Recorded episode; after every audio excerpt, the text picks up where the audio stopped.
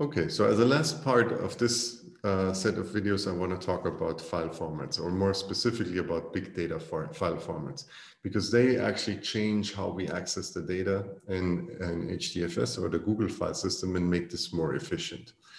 And so in HDFS, it's really kind of a problem is that we need to find the data in a particular location, and storing the raw data means we don't really know where to find what. And also the raw data might require a lot of more data than we actually want to use for a certain amount of data, or we could be more efficient.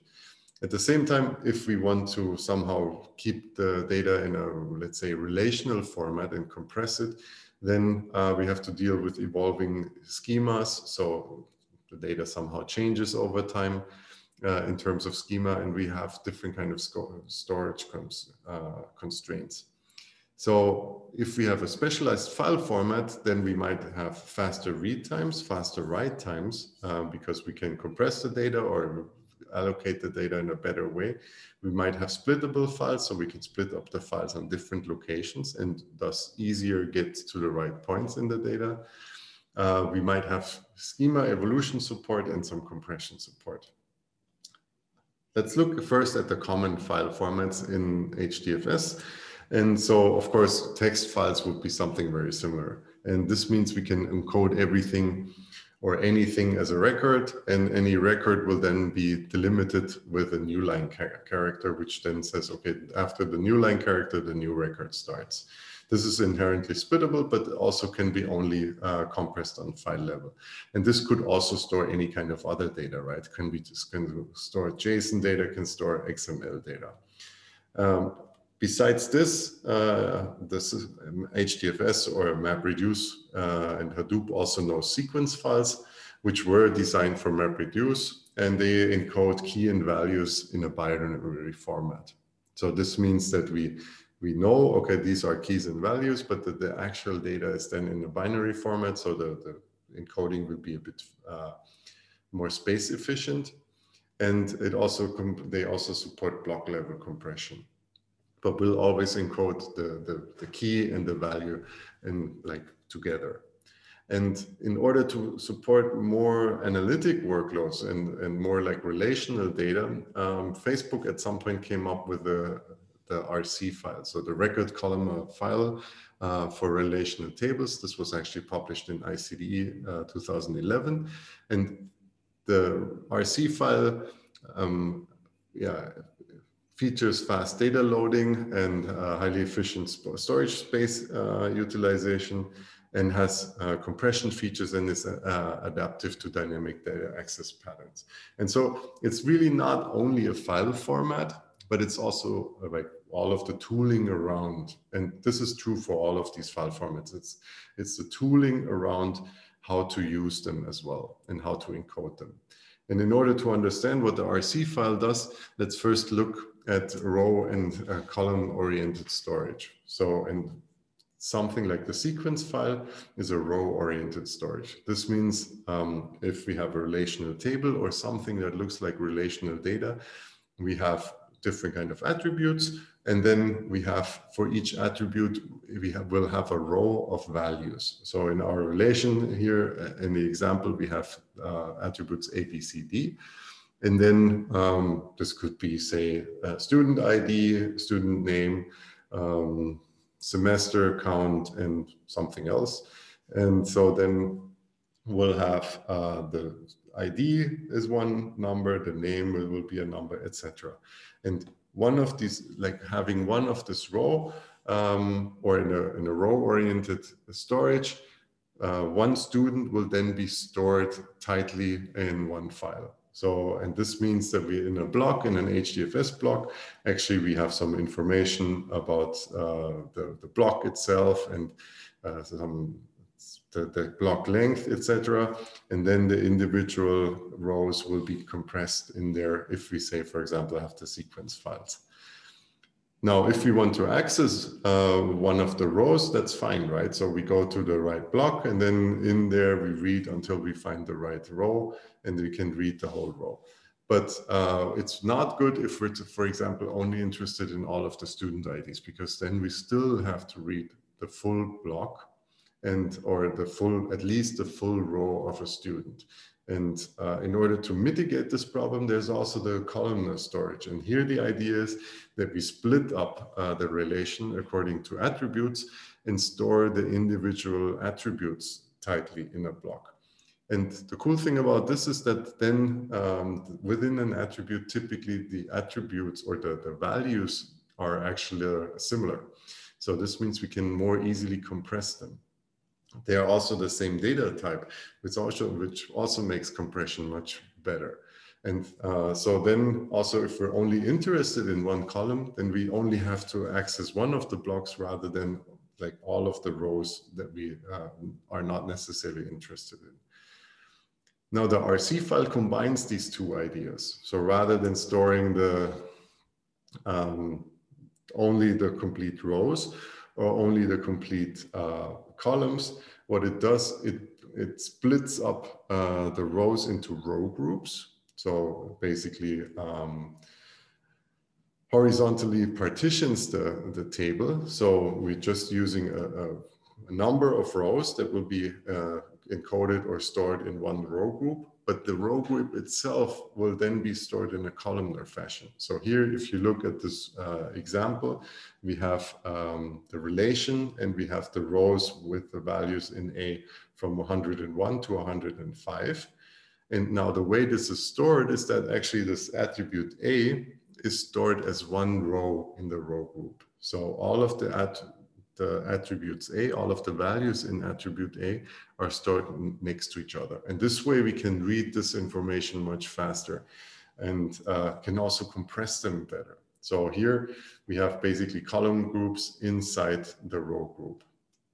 And this is a common idea in database system, and it's also got some activity in the big data space.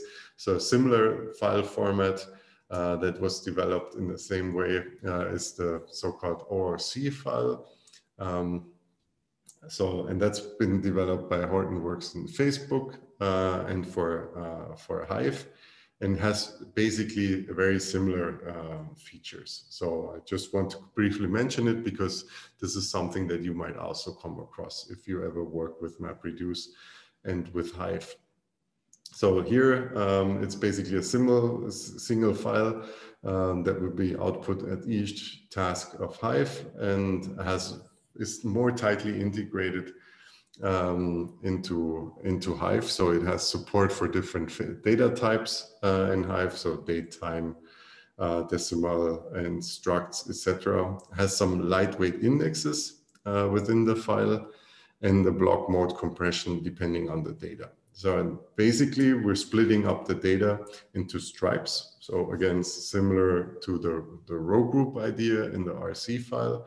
And then the index includes min and max values for each column and the row positions within each group. So again, we have a columnar storage, and we have pointers to where these columns start and end and the minimum and maximum values. So if we do a query on this data, if it's not within the min and max, then we know we can already forget this stripe. Then the stripe footer contains metadata about the format, etc. The file footer, which is at the end of all stripes, contains the file metadata. And then there are some compression parameters in the postscript, which is at the end of the file and the size of the compressed footer. And so this is very similar to the RC file, but a bit more elaborate in terms of the indexing. And shortly after the ORC file was presented, there was another file format which is called Parquet, which was built by Twitter and Cloudera. And here we also have the column-wise compression and different encoding techniques for different columns. And it's just a slightly different file structure. So here we can see the Parquet file structure, and this is actually used in Spark a lot. So we'll come to Spark in one of the next sessions. And so here you can see that basically, again, we have column groups, and then within them, we have different kind of metadata that we can use in order to more efficiently read these files and know where which data lies where, and how to find the data quickly that we want. And besides these file formats, something that also happened is, and I already said that it's not only the file format itself, right? It's also all the framework in order how to write and read these files. And so they're integrated in the Hadoop system and the HDFS. And another system that is integrated is Avro, which is a serialization system for row-based storage format. So in this case, rather than, so from a user perspective, essentially, we're really looking at a schema format here. So the file, or in order to create such a format, we have to specify in a JSON format the schema, and then the data is stored completely in binary.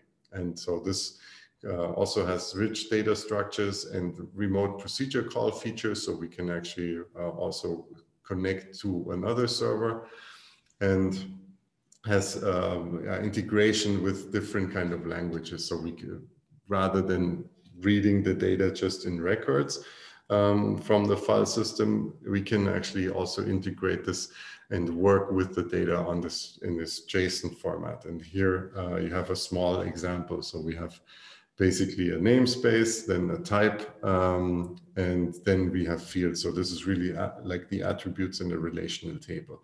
And Avro also supports schema evolution. So we might change some parts of the schema, and it will store this information with the files. And it really relies on the schema. So you really need to specify this in order to use the files and to use Avro. And then basically what we can do is we can really, in our favorite programming language, we can access Avro just like we would do with a file system, but we don't need to do any of the file handling anymore. So we only do it through Avro, and we can see that then this is really written into a binary format. And with that, we're done with the distributed file systems. So we talked about the basics of file systems. I went into a bit more detail about the X2 file system, which of course today is a bit old, but contains most of the core ideas of file systems today. Then we talk more about the network file system, which is a distributed file system. Then the Google file system, which is the basis for data storage, especially large-scale data storage at Google.